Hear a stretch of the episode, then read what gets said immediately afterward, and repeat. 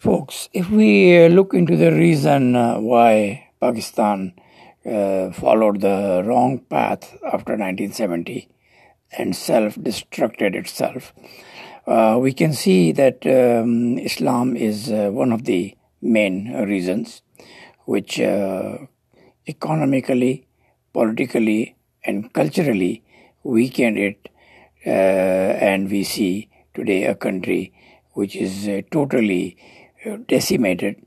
the population is in absolute desperation, and the culture and the economy is uh, really at its worst. Uh, generally, we will find um, uh, Saudi started uh, Wahhabism behind it because after uh, the uh, before and after the Afghan war, Uh, the Wahhabis brought uh, the criminals and uh, the convicted people into Afghanistan through Pakistan and they made Peshawar or Islamabad their headquarters. They systematically infiltrated in Pakistani elites and uh, they literally controlled Afghanistan and Pakistan. Osama bin Laden uh, was told that he is the Mujahid of Islam and everybody should follow it. That's why uh, even after 9 11, 60 70% of Pakistanis thought that he was a very good person, was doing the right thing, without knowing that he was particularly, especially sent by Saudis to Afghanistan to take over that country. And also, he, when he was in Peshawar, he was literally controlling a lot of mullahs and madrasas and spreading uh, terrorism uh, hundreds and thousands of people were killed, and Pakistan went to the wrong way. Uh, we used to be the uh, in the good books of Western countries. We used to get uh, very good investment, and um, technological improvements were made. We used to get a lot of aids and uh, help in agriculture, where the agriculture production of Pakistan almost tripled until 1970. And that was because of the Western technology in uh, agro based uh, industries. So, what actually really happened, um, we need to look into different attributes of Islam. And we thought it's a good idea to talk about uh, uh Mecca, which uh, I feel is the main reason why Pakistan is in such a big trouble today. If we talk about Mecca uh, and look into the history, uh, we will see that it's uh, really uh, a valley which has been totally molested by Saudis and has been changed into a nice religious uh, ritual place to a commercial metropolis where hundreds and thousands of visiting Hajis uh, are die in a stampede, in fire, and uh, whatnot. And uh, Saudis do not take any responsibility, and they just say, "Oh, this is the will of Allah," and these people are shaheed, and then dump them in the pit using bulldozers without any ritual or respect. I mean, this humiliation of humans is really never been seen in human history if if if if, if any such incident happen in the civilized world, uh, this place will be totally closed forever. But uh, Islam and its agent mullahs have presented a totally fake and uh, uh homemade uh, picture of uh, this city, which is totally unforgotten of its real uh, value in history. Mecca is basically uh, uh, is a valley and home to Quraysh from almost second century AD. It was a tribe which probably migrated from somewhere in uh, in the north, Mesopotamia or some other area. Before that, it uh, was uh, controlled by a Yemeni Christian tribe. So the area in around Mecca was uh, basically all uh, tribal areas, and the tribes used to fight a lot for supremacy. So the Mecca was uh, kind of became a place of peace, where uh, a month uh, was dedicated uh, for, no war, and people used to come and do trading and whatnot, and it was a pretty good place back then. then it, then Islam came, and uh, it still continued with up and down. A uh, lot of uh, struggle and fighting happened to control it, to overpower the other tribes. In the process, it was uh, destroyed, Mecca in particular, many times in the interfighting. And uh, the area still survived for 2000 years.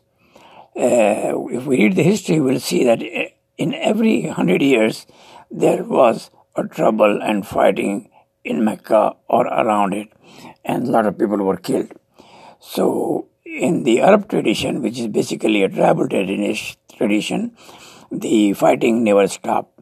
They were fighting before Islam. They they started fighting more after Islam, but the city went on and uh, stayed uh, overall peaceful. The it it was until the Saudis took the city, and then uh, using their crooked Wahhabi faith, uh, they started destroying its history, its uh, culture, and uh, its overall look.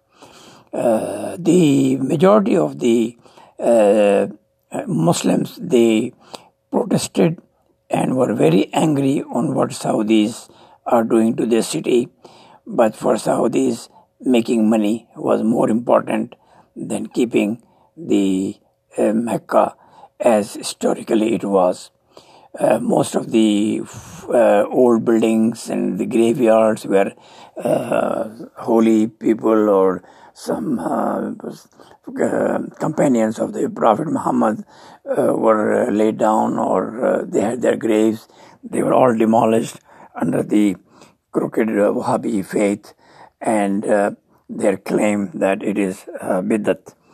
Uh, bid'at means like variation or change uh, against the Sunnah and Quran. 90% of the Muslims all over the world uh, were very angry on it. But uh, the Saudis were, because Saudis were doing the best bidat by converting a religious place to a commercial outpost just to make money for themselves and the family of the king. The soul of image of Islam totally changed from then on. Then came the oil boom and billions of dollars free money of Saudi gang for Saudi gang who claimed it to be the reward of their great governing by Allah. They used 2 to 3 percent of that oil revenue to build mosques, spreading their radical sect and supporting the gang of mullahs uh, all over the Muslim world. And uh, they contributed billions to create uh, new mosques, even in West, in America over 1500 mosques were built by Saudi money.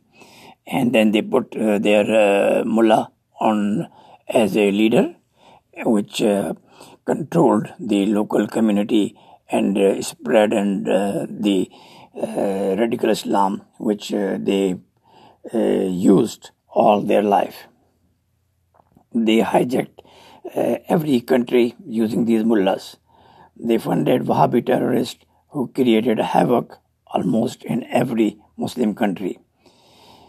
Even the highly educated Muslim elites were influenced by this uh, faith, and uh, because and they they were actually uh, went the wrong way and uh, using uh, some of the ideology of uh, Iqbal and Maududi, radical mullah, who never went to any madrasa or any college, never did a business, but was acting as a foot soldier of Arab hegemony and drama.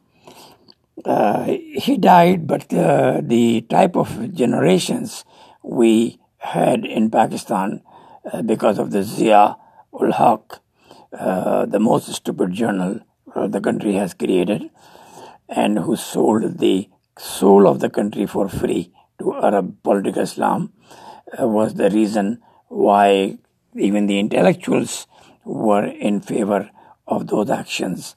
And uh, lots and lots of them supported Osama bin Laden and uh, other terrorists uh, just because they thought that he is doing the work of Allah.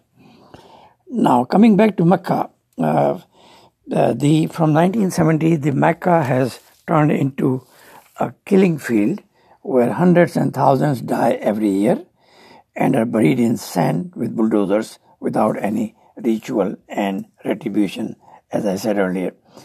Uh, in Wahhabi faith, uh, there is only one thing more most important, and that is the Arab superiority. And uh, the Arab superiority worked very well with the way the Saudis ran the Muslim world after uh, getting free petrodollar. So, what we saw in Pakistan after uh, Afghan war and uh, the uh, mushrooming of uh, religious madrasas that the majority of the country fell into radicalism, the hate among the different groups, calling Shias as kafirs, and uh, other uh, Shia affiliated or Shia offshoot shoot, like Aga Khanis and Qadianis and uh, uh, Boris and all of them were called uh, Kafirs. And uh, without knowing the history of Pakistan, that these people were the reasons who created Pakistan. So they ultimately, uh, the, the Mecca uh, became a place from where these uh, terrorists uh, either started or converged at uh, annual rituals. They used to, most of them, as I said earlier, are smugglers and they make a lot of money. And uh, this way, they were able to uh, control the poor people of Pakistan. Mecca used to be a very low cost, hospitable place before 1970. As I said earlier, the cost of Hajj in 1970 was about 5,000 rupees, but it went up to as much as 800,000 rupees now. And it has turned into uh, like a downtown London. And the hotel prices and all that makes it almost impossible for poor men to go Hajj. The most of the people who go Hajj are they fly, which is again uh, not uh, allowed in Islam, because in Islam you can only go to Hajj on camel or on horse. That was the sunnah and the tradition of that time. You cannot make any innovation. If you are going by air, you're already doing bidat. But for Saudis, these kind of bidats which make them money, there's no problem. Uh, these bidats are good and they are making billions that is why after Hajj they go to Bangkok, Philippines, Manila in droves and have fun over there.